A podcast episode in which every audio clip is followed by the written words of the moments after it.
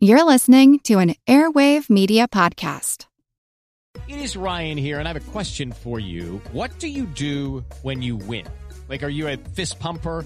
A woo-hooer, a hand clapper, a high-fiver. I kind of like the high-five, but if you want to hone in on those winning moves, check out Chumba Casino. At Chumba Casino dot com, choose from hundreds of social casino-style games for your chance to redeem serious cash prizes. There are new game releases weekly, plus free daily bonuses, so don't wait. Start having the most fun ever at Chumba Casino dot com. No purchase necessary. V G W. Void where prohibited by law. See terms and conditions. eighteen plus. Hi, this is Amanda, and you're listening to the Art of History Podcast.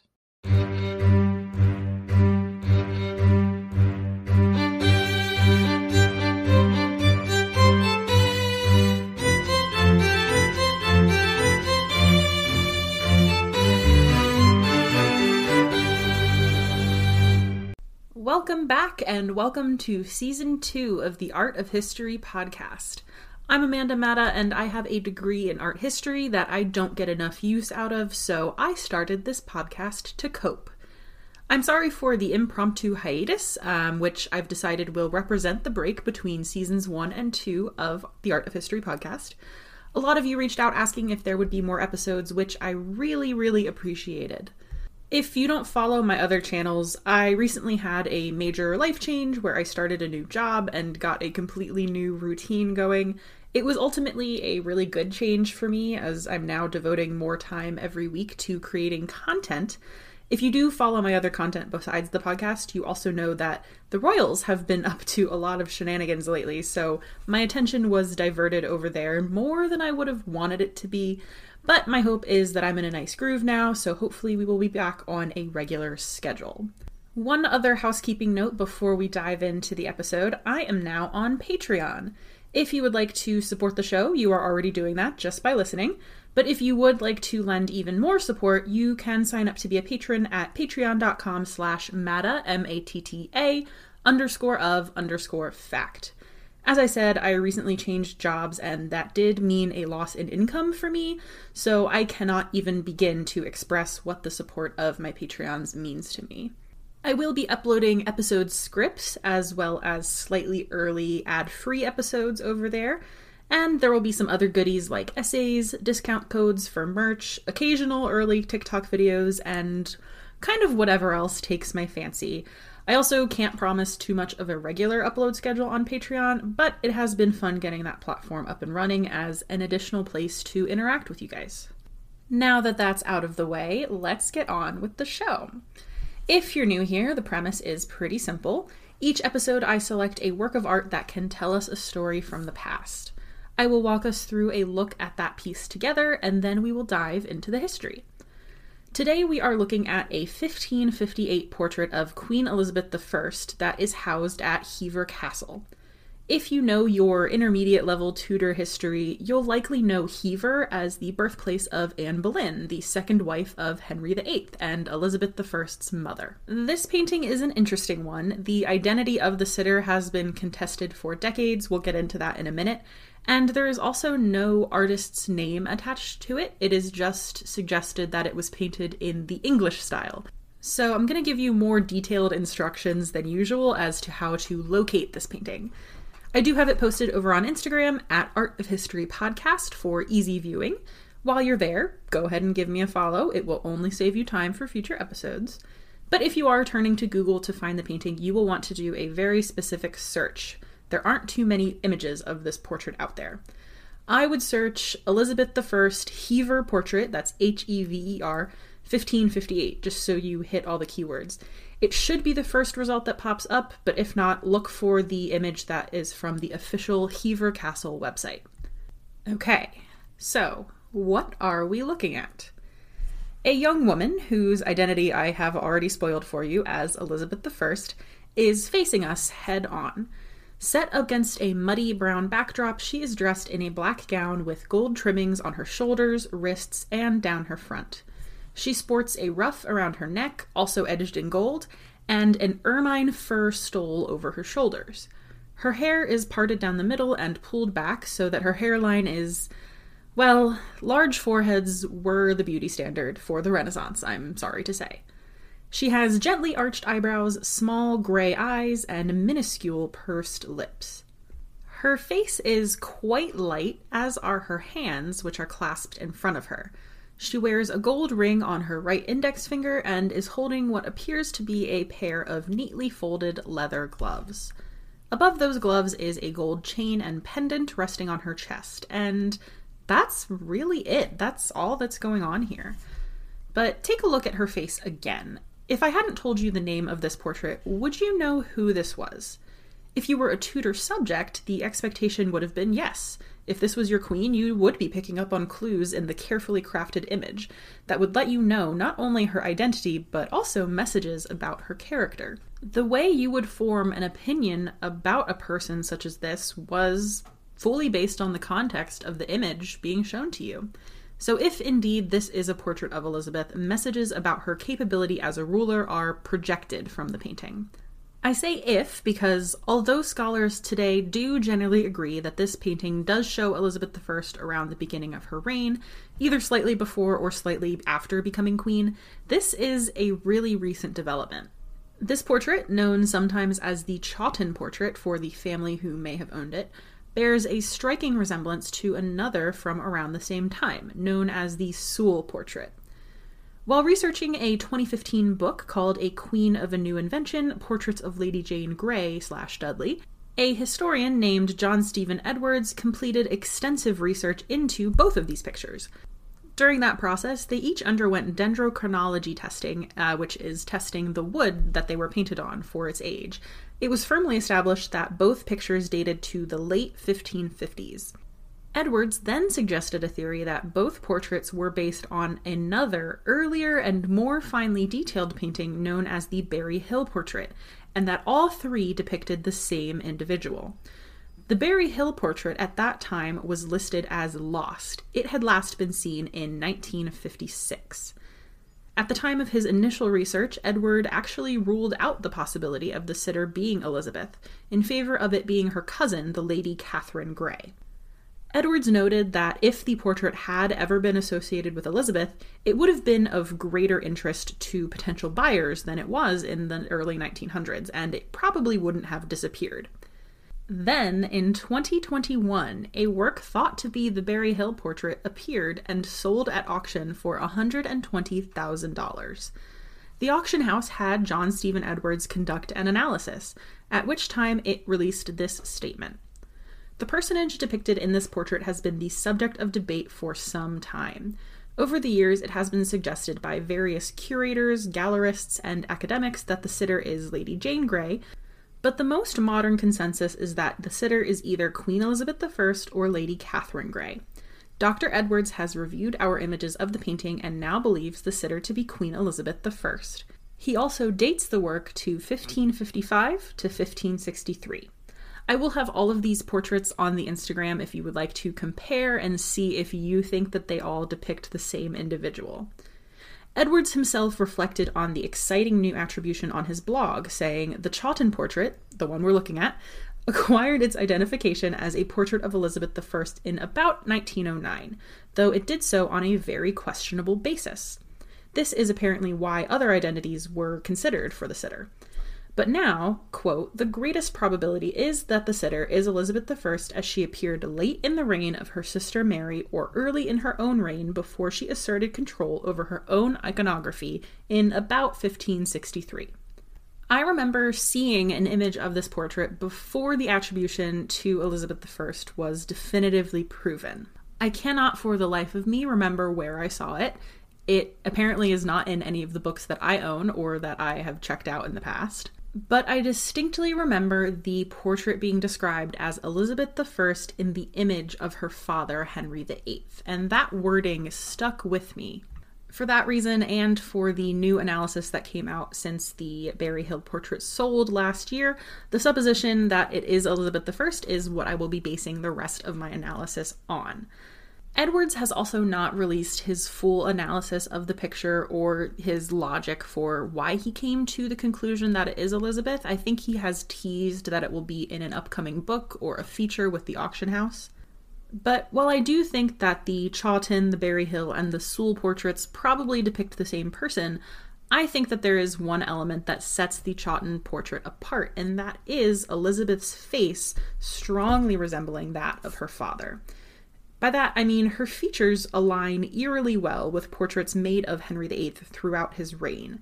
I would go a step farther than Edwards to assert that the Chawton portrait does show Elizabeth in the earliest days of her own reign, or at the very least from the brief time that Elizabeth knew that she would be queen after her sister Mary the First. I will, of course, tell you how I arrived at that conclusion, but first I want to drop us into history to get to know these people who I just name-dropped and to examine the circumstances of Elizabeth the First's early life. How did she go from a greatly desired royal baby to an illegitimate, unwanted child to the most powerful woman in the Western world?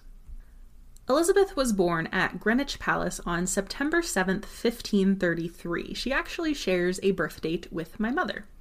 Her mother, Anne Boleyn, had been married to King Henry the Eighth for just under eight months and had been crowned his queen for just over three months. The story, I'm sure you all know it, goes that Henry was so sure that Anne would be giving birth to a son that he had letters and proclamations drawn up in advance to announce the birth of a prince. After all, he had broken with the Catholic Church in order to marry Anne because his first wife couldn't seem to give him a male heir. Surely after so much grief and so much waiting, this was the moment that his wish would be granted. But no, Anne's child was a red-headed baby girl, and so Henry's advisors had to squeeze two extra S's to the proclamations, and the celebratory joust that he had planned for after the birth was cancelled. The baby was named Elizabeth after two of her grandmothers, Elizabeth of York and Elizabeth Howard. The king was disappointed, but saw this female child as a sign of things to come. If Anne Boleyn could give him a healthy daughter, then surely their next child would be a son. This had been the logic when Henry's first wife, Catherine of Aragon, had managed to produce only one living child during their marriage. There was also a daughter, Mary, who was seventeen years older than Elizabeth and had been stripped of her own title of princess when her father broke away from the Catholic Church to divorce Catherine and marry Anne. The year following Elizabeth's birth, fifteen thirty-four, saw the Act of Supremacy officially establish the Church of England and place Henry as its supreme head. At this time, the Lady Mary was officially declared illegitimate, and Elizabeth replaced her as Henry's heir. The infant was given her own household, which included her half-sister, to wait upon her. Mary refused to acknowledge her father as head of the church, something which spoke to her deep Catholic faith and her devotion to her mother's memory. However, it would not be long until she was joined by Elizabeth in illegitimacy. Anne Boleyn was beheaded on trumped-up charges of adultery in fifteen thirty-six, having failed to give Henry his long-awaited son. Before her execution, Anne's marriage to Henry was annulled, meaning that it had never been valid in the eyes of the church, and so Elizabeth was made a royal bastard. Her childhood would be overseen not by her mother, of whom she is recorded as only mentioning twice during the entire rest of her life. Instead, Elizabeth was to be brought up by governesses and gain her life experience through keen observations. Her first governess was Lady Margaret Bryan, who on at least one occasion had to write to the king's secretary, Thomas Cromwell, to beg for essential items of clothing like nightgowns and chemises. Elizabeth, as children do, had outgrown the sumptuous clothing ordered for her by Anne Boleyn, and it seems that no one thought to send her new ones. Lady Bryan served and took care of Elizabeth until the princess was four years old, at which time she was transferred to the household of Henry the Eighth's long-awaited son, Prince Edward. Edward had been born in October fifteen thirty-seven to Henry's third and favorite wife, Jane Seymour. Although his mother had firmly supplanted Anne Boleyn in their father's affections, Edward and Elizabeth were destined to form a close bond, and I think they viewed one another as fully brother and sister. They were close in age and shared the same religion, and would both demonstrate a passion for learning. Elizabeth's second governess was a young woman named Catherine Ashley, or Cat, as Elizabeth affectionately referred to her. She would marry a cousin of Anne Boleyn's in fifteen forty-five, tying her even closer to her young royal charge. Elizabeth would indeed come to view Cat Ashley as a mother figure, one of a few who touched her life. Cat Ashley was well educated and took charge of Elizabeth's education. As I said, Elizabeth would prove to be a bright child, and that began with Cat teaching her the basics of reading, writing, mathematics, geography, even architecture and astronomy. Of course, she also learned the fundamental skills imparted to a young lady of good breeding in the Tudor era: needlework, music, dancing, and language. Elizabeth did interact with three of her stepmothers. Anne of Cleves and Catherine Howard both attempted to reconcile the young princess with King Henry, and he did send for her to visit court from time to time. But more often than not, it was through messengers that he would interact with his middle child, sending inquiries about her education and her health. In fifteen forty, when Elizabeth was seven, her father married his fifth wife, Catherine Howard. She was possibly as young as fifteen years old when they married, making her more of a contemporary to Elizabeth than a stepmother. The two were said to have gotten along, and in fact, at all the public engagements that celebrated Henry the Eighth's fourth marriage, the young Queen Catherine gave the Lady Elizabeth, quote, the place of honor nearest to her own person. This great favor was because Catherine saw Elizabeth as her cousin. Anne Boleyn's mother was a sister to Catherine Howard's father, making her and Elizabeth first cousins once removed. During her brief tenure as queen, Catherine would send for Elizabeth for no other reason than to spend time with her. When Catherine became the second of Henry's queens to be executed for adultery in fifteen forty-two, her death, with its echoes of Anne Boleyn's grisly fate, would have most likely constituted a resurrection of old trauma for Elizabeth. Her lifelong friend Robert Dudley later said that at that time, only eight years old, but having already lived through the deaths of two wives at the hands of her father, Elizabeth swore that she would never marry. By now, she was no longer Princess Elizabeth, but rather the Lady Elizabeth, having been stripped of her title as her older sister Mary had once been. Keenly observant as ever, the change in her name apparently did not escape her. She is said to have declared, "How haps it, Governor? Yesterday my Lady Princess, today but my Lady Elizabeth." Even so, her father attempted to make diplomatic marriage plans for the young Elizabeth, all of which, in the words of historian Alison Weir, came to nothing because of the taint of bastardy and her mother's notorious reputation. Things looked a little brighter, however, once Henry took his sixth and thankfully final wife, Catherine Parr. I want to do a dedicated episode on Catherine Parr at some point, as she was a really fascinating woman. She was an exceptionally smart woman, able to match wits with Henry the Eighth, even as his health and mental state deteriorated in his later years. Catherine Parr would actually become the first woman to publish a book written in English under her own name. She took an immediate interest in her young stepchildren, arranging for Elizabeth to have a tutor of her own. Since fifteen forty-four, Elizabeth had been studying alongside her brother Edward, receiving lessons from a Doctor Richard Cox. Now given her own teacher, a scholar named William Grindal, Elizabeth embarked upon an education that would make her, again in Weir's words, an ornament to the House of Tudor rather than a savvy queen. She was therefore taught Greek, Latin, Italian, Spanish, and even some Welsh, the language of her Tudor forefathers. That last one actually came from another woman in her household, Blanche Perry, who remained a close friend and confidant of Elizabeth the First throughout her life. Elizabeth's talents as a student were extolled by her teachers. One, Roger Ascham, wrote, "I have dealt with many learned ladies, but among them all, the brightest star is my illustrious Lady Elizabeth." Catherine Parr is also given credit for lobbying Henry to restore Elizabeth and Mary to the line of succession. The Succession Act of fifteen forty-three placed the two royal ladies back in line after their half-brother Edward, and also after any hypothetical children that Henry might have with Catherine Parr. It's worth noting here that there never were any children born after Edward, but Henry accounted for that possibility nonetheless. Although his mobility by this time was severely hindered by an enormous ulcer on his leg and his weight, he also added a place in the succession for hypothetical children born to any queen he might take after Catherine Parr. Anyone around him by this time could have told him that he was in a state of decline, but oh well, he was optimistic. Catherine also genuinely seemed to like spending time with all of Henry's children, and particularly seemed to have a fondness for Elizabeth. Elizabeth's first known letter was written to Catherine, and she also produced several translations of religious texts, some of them with hand-embroidered covers. Elizabeth was still falling in and out of her father's favor, however. Once during a stay at court, she somehow deeply offended Henry and was banished from the palace. We don't know what exactly this offense was, but it's thought to have been a remark or a question that Henry found inappropriate. Known by this point for his extreme bouts of rage, it was probably only with Catherine Parr's intervention that the incident blew over and Elizabeth was allowed to return to court.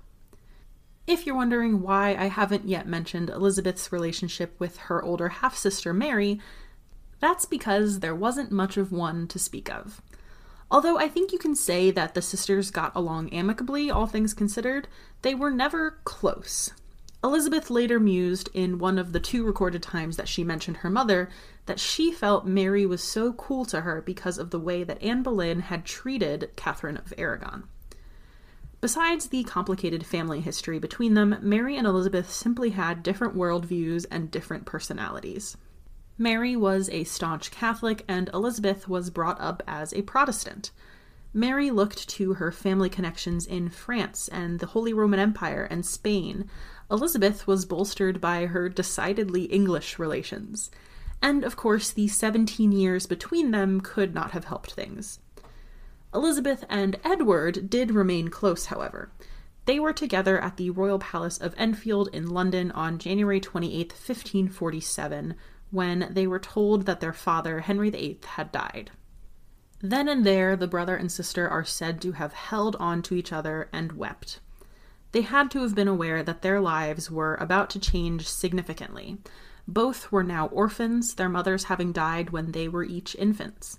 Elizabeth was thirteen, Edward was nine, and he was now King of England. After her father's death, Elizabeth went to live with his widow, Catherine Parr, at Sudley Castle. They were joined there by Elizabeth's cousin, the Lady Jane Grey, who was one of Catherine Parr's attendants. Also living at the castle was Catherine's new husband, Thomas Seymour. If you have been keeping track of the family ties thus far without a pen and paper, props to you, uh, but you might want to grab them for this next part. Thomas Seymour was, you guessed it, a brother to Henry the Eighth's third wife, Jane Seymour, making him uncle to the new boy king, Edward. He was created Baron of Sudley upon Edward coming to the throne, partly because Thomas's brother, Edward Seymour, was named Lord Protector of the Realm and sort of oversaw things for the young king. The Baron of Sudley title was kind of a consolation prize. Thomas and Catherine Parr had rekindled an old love affair after Henry's death, and they married without the permission of the king or his council, just four months after Catherine had been widowed, and she was pregnant by the following year. During the Dowager Queen's pregnancy, however, her husband began to show a decidedly unfatherly interest in the Lady Elizabeth. Thomas Seymour, by all accounts, was quite dashing, even if he was overly ambitious. It's been suggested that Elizabeth did have a bit of a crush on him. But being the adult in the situation, a man in his thirties, and a married one at that, Seymour should have firmly put a stop to any flirtation that was going on immediately. But he didn't, and soon things between him and the fourteen-year-old escalated. At first, their interactions are painted as lighthearted enough, but then Catherine Parr reportedly found Elizabeth and Thomas in an embrace. Embrace can mean a lot of things, and that one word here doesn't tell us anything about who initiated it or what the connotations of it were. But we do know that from that point on, Catherine would join her husband in what has been described as horseplay between Thomas and Elizabeth. He took to visiting her bedchamber early in the morning and slipping into bed to tickle her. When the Dowager Queen started joining in, she too would tickle and tease Elizabeth while she wore nothing but her nightdress. On one occasion, the two cornered Elizabeth in the garden, the Queen holding on to her while Seymour cut up a mourning gown that Elizabeth was wearing. This episode, again, could be interpreted in different ways and be given different overtones. It could easily be read as some sort of depraved sexual abuse, but it could also just as easily come across as a lighthearted moment of play, a moment of joy in which Elizabeth's stepmother helps her come out of mourning for her father. I have heard convincing arguments from scholars on both sides of this issue.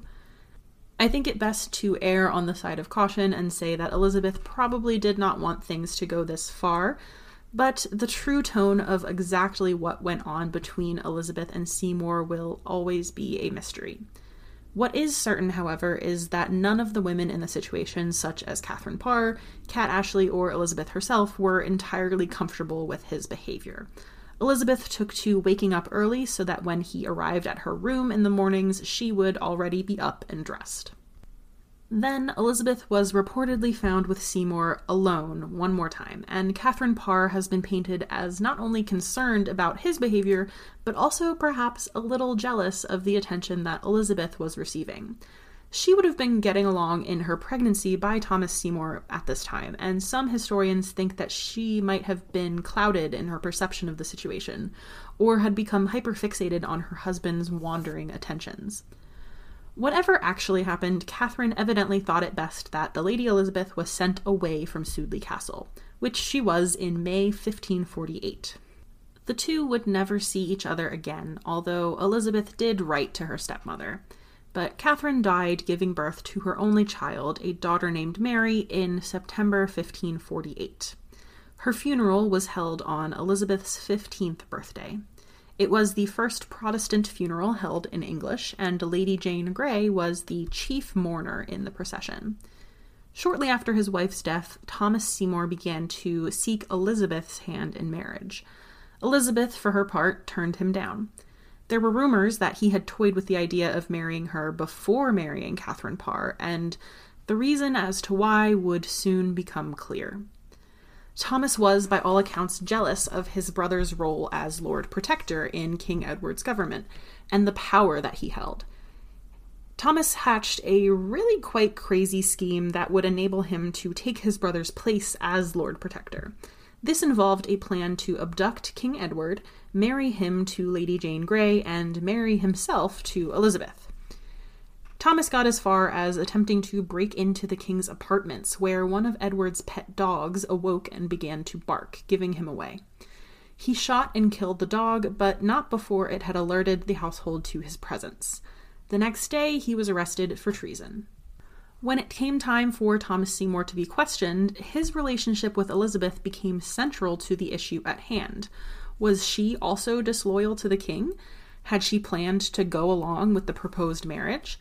Although she herself was never charged with a crime, some of Elizabeth's servants were sent to the Tower, and palace councilmen came to question her.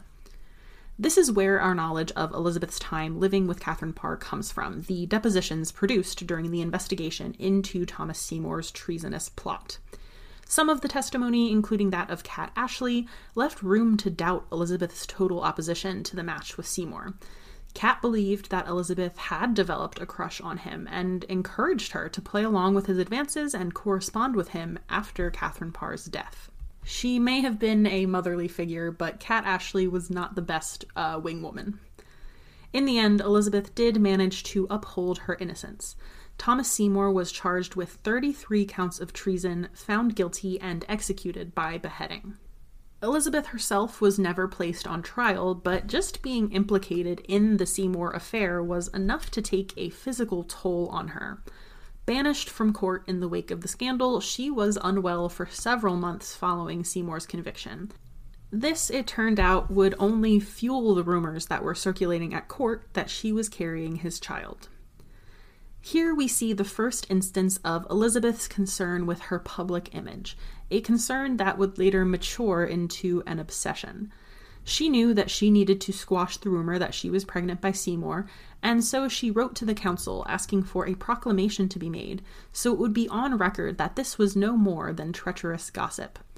But for whatever reason, these plans were considered but never carried out. Eventually, Elizabeth was allowed to return to court once again, where she took the matter of image rehab into her own hands. She dressed as, quote, the perfect Protestant lady, wearing plain black and white gowns, foregoing any jewelry or ornamentation, and refusing to wear makeup. Quite the somber contrast to what her image would eventually morph into.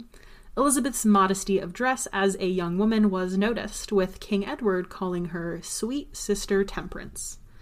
Understandably, given the implications that Elizabeth had dabbled in a bit of light treason, her relationship with Edward had cooled slightly. In the wake of the Seymour affair, Edward's Lord Protector had been replaced, the job going to John Dudley, Duke of Northumberland. By now, Edward was suffering from an affliction that was probably tuberculosis, which left him weak and just as reliant as ever on his ministers. Sidebar, if you are looking for a historical fiction book about this time in uh, history, I recommend My Lady Jane by Cynthia Hand, Brody Ashton, and Jody Meadows. I have the audiobook, which is just absolutely fantastic. Um, it is a young adult book, and it's highly, highly fabricated. It is not true to the history in more than the broad swaths. But it gives you a story where Edward and Lady Jane Grey are central characters, and it is really just delightful, so cannot recommend that enough. John Dudley is also a key player in that book. In real life, he used his new position to ensure that the future of the monarchy would remain in the hands of the Protestants, and away from the Catholics. And his plan also happened to assure that his own power would remain unchecked in the process. Dudley's first move was to prepare the line of succession for Edward's inevitable death at a tragically young age. According to the last act of succession put in place by Henry the Eighth, Edward's heir was his oldest half-sister Mary, but she was an ardent Catholic, which obviously wouldn't do for Northumberland and the other councillors who had enjoyed power since Henry's death. Mary's accession to the throne would unquestionably remove them from their positions, if not from life, and put a stop to the church reforms that had taken place under Edward's rule. But if you were going to exclude Mary from the succession, you also had to remove Elizabeth, or you'd just end up with a war between two factions led by the two sisters. If both of Edward's sisters were once again excluded from the succession, then the crown could go to the Suffolk Grey line that had descended from Henry the Eighth's younger sister, Mary. I know, eighty different key players here, and they all have the same five names. But with a little bit of extra line of succession wrangling, Northumberland had his solution. The father of several children, including Elizabeth's childhood friend Robert Dudley, Northumberland was not above using them here and there as pawns in the game of courtly power shuffling. He married his youngest son, Guildford Dudley, to the Lady Jane Grey in fifteen fifty-three, knowing full well that he had arranged the succession to set everyone who stood before her in line aside. Edward succumbed to his illness in July fifteen fifty-three, and three days later, Jane Grey was proclaimed queen.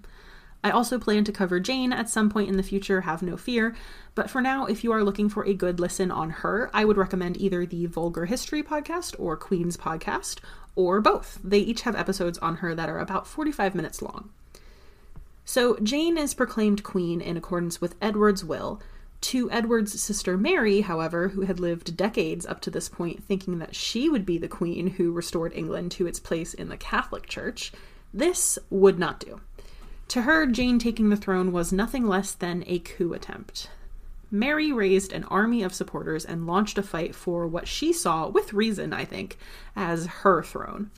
Jane was deposed, and Mary became England's first unchallenged queen regnant on July nineteenth, fifteen fifty-three. Five days later, Northumberland was arrested and later executed. Mary was actually opposed to Jane's execution. She understood that she had merely been a pawn in Northumberland's scheme, and so she let her live for another six months. As Mary the First undertook a triumphant procession into London, her sister Elizabeth was given the privilege of riding beside her. I think this surprises a lot of people, but yes, there was a show of solidarity between them as the two daughters of Henry the Eighth. For all that he had been a formidable king, he had also been revered by his subjects, and so Mary and Elizabeth were cheered equally as they entered London to restore Henry's bloodline to the throne. I am going to take a short break, and when I return, we will get into Elizabeth's life at the court of her second sibling to rule, Mary the First. With the Lucky Land Slots, you can get lucky just about anywhere. This is your captain speaking. Uh, we've got clear runway and the weather's fine, but we're just going to circle up here a while and uh, get lucky. No, no, nothing like that. It's just these cash prizes add up quick. So I suggest you sit back, keep your tray table upright, and start getting lucky. Play for free at Lucky Land Slots dot com. Are you feeling lucky? No purchase necessary. Void where prohibited by law. eighteen plus terms and conditions apply. See website for details. When I was ready to start podcasting, I read all the articles I could find on how to get started, which equipment to use, and so on. The one thing they all had in common was recommending Anchor as the best tool for first-time podcasters to get going. If you haven't heard of Anchor, it really is the simplest way to make a podcast. It's from the folks at Spotify, and it comes with everything you could possibly need to record and edit right from your phone or computer. When hosting on Anchor, you can easily distribute your show on listening platforms like Spotify, of course, but also Apple and Google Podcasts and many more. You can also receive sponsorships with no minimum listenership required. It is truly everything you need to make a podcast all in one place. And best of all, it's totally free. Download the Anchor app or go to anchor dot f m to get started today. And we're back. Elizabeth would soon discover that life as Queen Mary the First's de facto heir was not going to be simple. Mary set about the business of reversing the Protestant reforms of her father and her half-brother, and she reinstated Catholicism as the religion in England. She soon became suspicious of her Protestant half-sister and was reluctant to officially acknowledge her as her heir. At this time, Elizabeth would have been Mary's heir presumptive, the person who is next in line for the throne, but who can be displaced in the succession with the birth of a nearer heir. In this case, Mary still fully expected to get married and have a son. After all, it was her duty to restore the Catholic faith to England, and a healthy Catholic heir would certainly help her seal the deal. To this end, Mary set her sights on Prince Philip of Spain as a possible consort. Philip saw the potential engagement as entirely political. He would be able to rule as a co-monarch with Mary for as long as they were together, but he would not be able to carry on as king should he outlive her. The reason for this arrangement is partly sexism. Britain had never before had a successful queen regnant, and by successful I just mean one who was not widely challenged or deposed. The Privy Council and Parliament were a bit nervous about having a woman do the job of governing all on her own, and therefore agreed that Philip should, quote, aid Her Highness in the happy administration of Her Grace's realms and dominions, and that he and Mary should co-sign all royal documents. As Philip could not read English, however, all matters of state from then on needed to be written in Latin or Spanish. For Mary's part, I don't think that she minded this. As a good Catholic, she would have also seen it as her duty to be ruled by a husband. All of this is to say that, for the public, Mary's match with Philip of Spain was immensely unpopular. For their monarch to share power with a Spanish prince, and one who would actually succeed his father as King of Spain while married to the Queen of England, people feared that England too would fall under the influence of Spain, a major European power, and, of course, the Catholic Church. Before the marriage went ahead, a man named Thomas Wyatt planned to raise a rebellion in opposition to it. The conspirators were captured before anything could really happen, and also really before their goals had fully taken shape. All that's known for sure is that they wanted Queen Mary to renounce her plans to marry Philip. But as the conspirators were being questioned, it came out that there had also been talks of having Elizabeth married off to a man named Edward Courtenay, Earl of Devon. Remember, Elizabeth has decided from the age of eight that she will never marry, but that hadn't stopped anybody from including her marriage as a key pivot point in all of these plots and schemes. Elizabeth's marriage to the Earl of Devon would have resulted, should they have had any children, in a fully English succession to the throne, and a point around which anti-Catholic nobles could have rallied in opposition to Mary. Elizabeth, once again, found herself named in a dangerous political plot. Some people think that Wyatt's scheme was not going to stop at stopping the Queen's marriage, but would have gone further down the road of dethroning her entirely and handing the crown over to Elizabeth. Most agree today that Elizabeth likely had no knowledge of this plot at all, and if she did, she probably wouldn't have approved of it. She, like I said, has already demonstrated a distaste for marriage and had indicated that she wanted to distance herself from anything with even a whiff of rebellion to it. But the implication of her name alone was enough to place her, once again, under suspicion of treason. She herself denied having any knowledge of Wyatt's plans, but Mary was pushed by her Catholic advisors to place Elizabeth under arrest and bring her to trial. These advisors considered Elizabeth's very existence a threat to the Queen, to her Spanish marriage, and to the succession. On March eighteenth, fifteen fifty-four, Elizabeth was taken by boat to the Tower of London as a prisoner.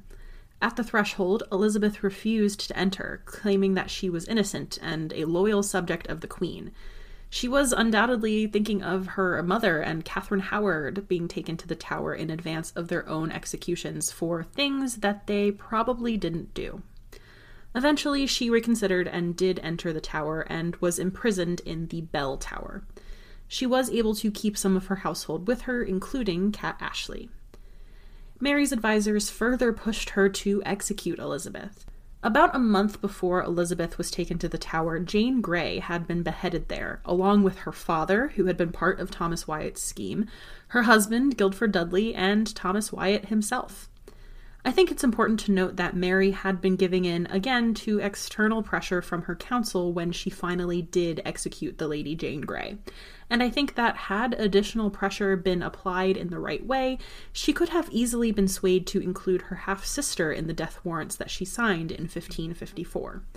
But it helped that there was no physical evidence against Elizabeth and that Wyatt had declared her innocent as he was led to his own execution. And so, after about two months, Elizabeth was released from the Tower. She was still a prisoner, however. She was gaining popularity amongst Mary's subjects across the country, and so Mary had her placed under house arrest at Woodstock Palace near Oxfordshire. On her way there, crowds came out to greet Elizabeth with cheers and gifts. Mary and Philip of Spain were married that July at Winchester Cathedral. Philip's aide wrote that, quote, "The marriage was concluded for no fleshly consideration, but in order to remedy the disorders of this kingdom and to preserve the Low Countries." So again, entirely political, not romantic at all from Philip's point of view. He saw his role as Mary's consort as instrumental in restoring the Catholic faith in England and restoring some of his strength abroad. He was also about ten years younger than Mary, who by this point was thirty-seven years old. By September, Mary, desperate to bear a child, stopped menstruating and started to gain weight. She also felt nauseous in the morning, all telltale signs to a Tudor doctor that the Queen was pregnant. As her stomach grew larger, preparations were made for her to give birth. Parliament passed an act that would allow Philip to rule as regent should Mary die in childbirth. Elizabeth reportedly considered an escape plan from Woodstock to France to avoid a life of imprisonment in this case, or in the case that Mary did indeed give birth to a healthy Catholic heir and had her own succession assured. But if Mary and her child were both to die, Elizabeth would become queen.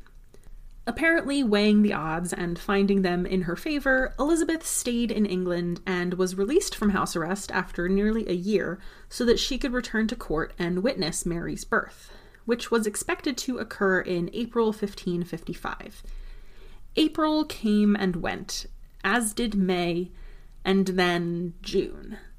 By July, Mary's stomach began to shrink, without a child ever having been produced. It became clear that Mary had never been pregnant at all. She was most likely suffering from a phantom pregnancy, or some people think maybe a stomach tumor. With no child, though, Elizabeth's succession now seemed assured. Mary considered the phantom pregnancy a punishment from God for her having, quote, tolerated heretics in her realm, and so she ramped up her efforts to burn Protestants at the stake.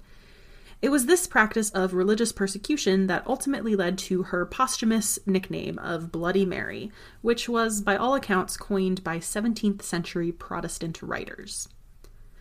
It was clear that Mary's star was waning, while Elizabeth's was on the rise. But it was not until Mary's final bout of illness that she finally acknowledged Elizabeth as her heir. And perhaps more surprisingly, it was Mary's husband, the King of Spain, who advocated for Elizabeth. This was likely because after Elizabeth, the next claimant to the English throne would have been Mary, Queen of Scots. She, as the daughter of Henry the Eighth's eldest sister Margaret, was a cousin of Mary and Elizabeth's. Philip was said to have pushed Elizabeth forward, as his very Protestant sister-in-law was likely to be a better ally than the Queen of Scots, who had grown up in France and was betrothed to the Dauphin. Evidently, it was seen as more in Philip's interest to secure a Protestant succession to the English throne with the devil he knew, rather than to help the French take root in England. When Mary the First fell seriously ill in fifteen fifty-eight, Philip sent his captain of the king's guard, Count Feria, to consult with Elizabeth, and by October fifteen fifty-eight, with his knowledge and input, Elizabeth was making plans for her own government. She was at her childhood home of Hatfield House when Mary died on November seventeenth, fifteen fifty-eight. Elizabeth was said to be eating an apple under an oak tree when the news of her accession reached her. She was just twenty-five years old, and for the first time in her life, her destiny lay in her own hands. She knelt on the ground and said in Latin, "This is the Lord's doing, and it is marvelous in our eyes." And on January fifteenth, fifteen fifty-nine, Elizabeth the First was crowned at Westminster Abbey, wearing the cloth of gold coronation robes that were originally worn by her sister Mary. With all of this context now laying the groundwork, let's return our attention to the Hever portrait, which I am supposing was painted in the latter half of fifteen fifty-eight, when Elizabeth likely would have been making those plans for her government. When reading to learn portraiture as a way of interpreting history, it is important to recognize that there are always complex issues at play.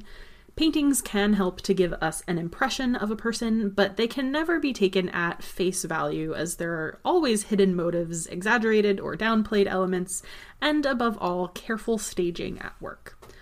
Portraits for the Tudors were a form of propaganda. They were created to impress, to show off wealth, and to display power. These carefully controlled images would almost always be copied and distributed so that members of the nobility across the country could own a copy of the latest image of their monarch as a way of showing loyalty to them. As a result, specific types of portraits became the norm. As I recently heard somebody say on, I think it was the Not Just the Tudors podcast, you rarely see an image of Henry the Eighth without knowing that it's Henry the Eighth, and that's intentional. It's clear that even in early images of Elizabeth, she understood this power of portraiture.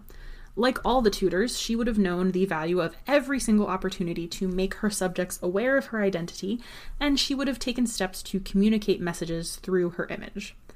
The National Portrait Gallery in London notes of Elizabeth, "Her grandfather, Henry the Seventh, was the first monarch to put his own accurate portrait on English coinage, while her father, Henry the Eighth, seized on Holbein's ability to present himself as a strong and majestic ruler in numerous official portraits. Elizabeth the First's ability to control her public image, in my opinion, surpassed even that of her father. In a plethora of majestic official portraits painted throughout her reign, Elizabeth, quote, repeatedly mobilized her own image as a symbol of royal authority in a conscious demonstration that, despite being a woman, she was the natural and legitimate ruler of England. Perhaps the most interesting aspect of her early portraits, however, is their presentation of Elizabeth the woman rather than Elizabeth the symbol. What we see in the Hever portrait is a mix of all of these things. We see a young woman, an heir presumptive, if not yet a monarch, who is eager to establish her authority in her subjects' eyes as quickly as possible. To that end, she is depicted as a young, fresh-faced monarch who is not yet hampered by the pomp and regalia associated with her later images. Elizabeth's own iconic personal imagery had not yet taken hold. Her face, for one thing, is fuller than it would be depicted in later portraits, looking more like portraits of her father instead. We do have one image of Elizabeth that definitively predates this one, from when she was around thirteen years old. I will post that on the Instagram as well. In this portrait, Elizabeth wears a pearl-encrusted necklace, French hood and belt, as well as those trademark Tudor sleeves. That likeness doesn't entirely resemble the Hever portrait either. Her nose and mouth in the first image are a bit larger. What does appear in both portraits is Elizabeth's red hair, an emblem of the Tudors and of her father's more vigorous years as the handsome, athletic Golden Prince. In the Hever portrait, the likeness of Elizabeth is simplified and formulaic. Through her facial expression, clothing, and pose, the soon-to-be queen is displaying a seriousness of purpose that I think can be applied to her religious convictions, what she intended to do for religion once she took the throne. The key question at Elizabeth's accession, after all, was which religious direction she would choose to take the country in. It has been argued, then, that the earliest portraits of Elizabeth attempted to portray her as committed to spreading the English vernacular, continuing the work of Henry and Edward to spread Protestantism. It makes sense, then, that the artist would make Elizabeth physically resemble her father as much as possible, without making the likeness completely unflattering. The eyes, the full cheeks, and the small mouth, I really believe, were all strategically painted from those formulaic images of Henry to draw a connection between the two. I do have a video on the Instagram where you can watch the portraits morph in and out of one another, so you can really see what I'm talking about here. Elizabeth would later become associated with complex emblems and imagery, some, for example, relating to her virginity, which, spoiler alert, she probably wasn't actually a virgin for her whole life, but she took on that mantle as a way of proclaiming herself virtuous and committed to her people. Other symbols spoke to her role as the mother of her people or to her wisdom. But here she is represented as plainly yet richly dressed and devoted to the matter of religion. Elizabeth also would have been cognizant of her gender being a potential issue. Mary the First had, unfortunately, set a bad precedent as England's first queen regnant. In fifteen fifty-eight, Scottish reformer John Knox published his infamous pamphlet, The First Blast of the Trumpet Against the Monstrous Regiment of Women. In that pamphlet, Knox rails against the idea of women ruling, saying that it, quote, goes against the laws of God and nature, that female rule challenges the God-given authority of men over women, and that women are incompetent to rule, being weak, foolish, cruel by nature, and lacking the masculine capacities necessary to govern. Boy, I am so glad we have moved out of that misogynistic rhetoric. Can you imagine if people said that about female rulers today? Elizabeth, therefore, had little choice but to present herself as a pious and solemn monarch. She could not have appeared in frivolous dress or in womanly poses. Note that she is not holding a handkerchief or a rose in her hands as a reference to her nobility as a woman of the House of Tudor, but rather a practical and androgynous pair of leather gloves. Her facial features, too, were decidedly more masculine than they would later appear in her portraiture, and her female silhouette is completely hidden under those thick fabrics and her ruff. We can also see Elizabeth relying heavily on those solemn shades of black and white that had served her well when she needed to twice regain favor at court after scandal. Elizabeth was fond of black and white or silver clothes throughout her reign. She would call them, quote, my colors, and they often appeared in portraits of her, such as the Armada portrait, which commemorated the English victory over the Spanish Armada in fifteen eighty-eight. Black, white, and silver were not only her favorite colors, they were also expensive to produce and maintain, but they also contrasted nicely with Elizabeth's lifelong pale complexion, a sign of her elite status that she would try desperately to hang on to, even resorting to chemical compounds pasted on her skin that were ultimately bad for her health. Black, white, and silver also contrasted nicely with her auburn hair, that characteristic feature of the Tudor dynasty. Elizabeth's clothing and accessories themselves often contained meanings that would have been instantly recognizable to her subjects, but are maybe less familiar to us in twenty twenty-two. The intricate sleeves and elaborate ruffs, for instance, were a sign that she was a woman who did not have to do any physical or manual labor, and of course, the jewel-encrusted gowns that appear later in her portraits were a testament to her wealth.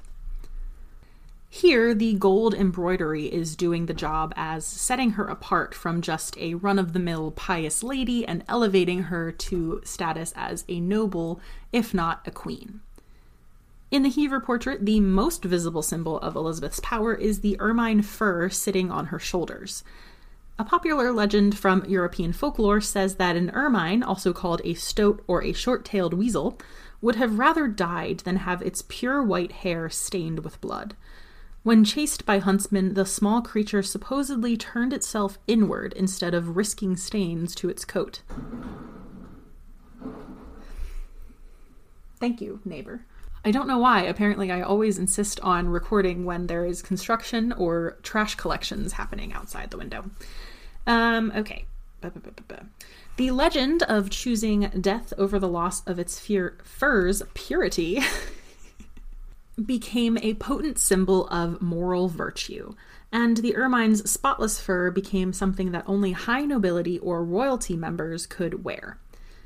The Tudors in particular didn't just wear these extravagant clothes, they manipulated their use as a means of power and control. Things called sumptuary laws were enacted to regulate exactly what certain classes of people wore, from fabrics to articles of clothing to accessories. People were only permitted to wear certain things in accordance with their hierarchical status in society.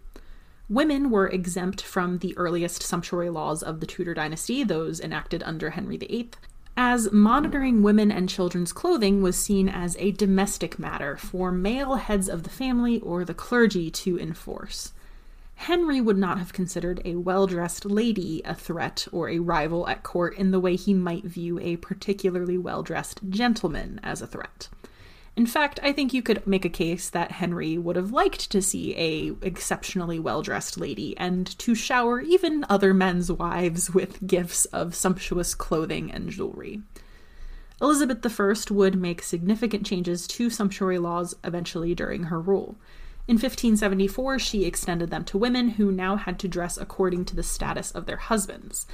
Elizabeth passed a total of nine acts of apparel while queen, and even unsuccessfully tried to ban, quote, any new kind or form of apparel. She, too, wanted to stick with the devil she knew rather than the devil she didn't. The queen kept the most luxurious and beautiful fabrics for her own use, and by doing so, reinforced that power and authority. She did not want anyone competing with her for affection in the hearts of her people or her many courtly admirers, even after she made it clear that she was going to stick to her eight-year-old proclamation of never taking a husband. Absent in the Hever portrait, as I said, are jewels. Elizabeth does wear magnificent gold on black embroidery and a gold chain and ring, but she is not encrusted with jewels as she would be later in her reign. She would come to use pearls in particular as a sign of her virginity and purity, as her image as the Virgin Queen began to dominate. But here she forgoes them to reinforce her ability and strength as a ruler, and her purity in a different way, as a righteous and serious woman.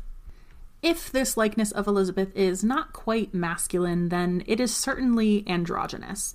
And this iconography used to depict Queen Elizabeth does stress her God-given right to govern despite her unfortunate sex as a woman. Also interesting to note, this head-on pose employed here in the Hever portrait was quickly abandoned in subsequent portraits of Elizabeth, disappearing actually really soon after her succession. It may have been judged an improper, old-fashioned, or just less becoming way of depicting the young queen, And almost all of Elizabeth's portraits after this date show her face at a slight angle away from the viewer in what we call a three-quarter view. As the face-on portrait was preferred by Henry the Eighth, it does make sense to me that Elizabeth would use it to emulate her father while she was still creating her own iconography, and then move away from it as soon as she deemed it acceptable and possible to go for something more flattering. Elizabeth's decisions about religion from fifteen fifty-eight to fifteen fifty-nine were swift, but are described as relatively conservative. There was little appetite in England for yet more extreme religious changes after the reforms that Henry, Edward, and then Mary had tried and failed to introduce. The prospect of the religious pendulum again swinging violently from one extreme to the other was a real fear and something that Elizabeth and her advisors sought to avoid. As a Protestant queen in a long line of religiously divisive monarchs, and as a female ruler in a male-dominated world, Elizabeth had to find a way of being everything to everyone. Depictions like the Hever portrait, of which there are possibly, like I said, two or three more, all may be copied from this one or the earlier Barry Hill portrait, were a vital tool in conveying those messages of strength, capability, piety, and resolve. As Elizabeth got older and became more confident in her ability to govern, her portraits continued to contain emblems of the Tudor dynasty, her elite status, and her capability all displayed on an eternally youthful face. She solidified into a symbol unto itself, one which radiated strength even as her physical body deteriorated. It's always been interesting to me that even after all the turmoil that Elizabeth faced to eventually arrive at the throne, she herself never officially acknowledged an heir. For all the efforts that went into depicting her reign as one of stability, visible from the first moment that she knew she would one day hold power, Elizabeth left an open question when it came to who would succeed her. She would have been cognizant of the plots that can arise around an heir presumptive, having been at the center of a few of them herself. But rather than placing blind trust in her ability to hold on to the reins of power, she remained vigilant, some would say paranoid, that the ever-present threat of dethronement could come for her if she gave any indication that she would not reign indefinitely. Instead, Elizabeth the First relied on a tapestry woven from propaganda and symbolism to carry her through an ultimately long and successful reign that for many years had never been assured at all. She would rule for forty-four years, painting herself as a righteous and selfless woman who sacrificed personal happiness for the good of the nation, until her death in sixteen oh three. I hope to cover Elizabeth again in the future, as we, believe it or not, have barely scratched the surface when it comes to her, but I did want to cover a period in her life and reign that is not exactly neglected, but is certainly focused on less than her eventual exploits as the Virgin Queen, the giver of the Golden Speech, and the conqueror of the Spanish Armada. We could certainly also talk more about Elizabeth's decision to never marry, despite plenty of offers from colorful characters, including a few that appeared in this episode. But I have to put her aside for now because she is just so larger than life that my brain can't hold much more trivia about Elizabeth for the moment. I would definitely love to hear whether you agree with my theses about the Hever portrait, whether that is about who is the subject of the portrait, when it was painted, or what it is conveying. I would also love to hear what interested you the most about Elizabeth the First's early life. And as always, if you have any questions or comments about this week's episode or what you would like to hear next, you can send those my way as well. I'm about to get into the list of ways you can contact me, which is kind of long at this point. Um, you can leave a comment on the Patreon. Again, that is patreon.com slash matta_of_fact. Or on the Instagram at Art of History Podcast. You can shoot me an email at artofhistorypod at gmail dot com. On TikTok, you can message me at Art of History Pod. I do post videos very, very sporadically over there. Um, you can also get in touch with me on Twitter at Art Historic Pod. And of course, I continue to make royal history videos on TikTok at Matta of Fact. I've also been doing more royal coverage on my personal Instagram, and I'm really getting close to ten thousand followers on there, so it would be cool if you would follow me there as well. That, of course, is at Matta of Fact, M A T T A underscore of underscore fact. I really hope you enjoyed this episode and the beginning of season two of the Art of History podcast. I have some really cool stuff um, in the vault that I just need to decide what order it's going to go in. So I'm excited. I hope you are excited as well. Share this episode with someone who you think would enjoy it, and I will see you in the next one.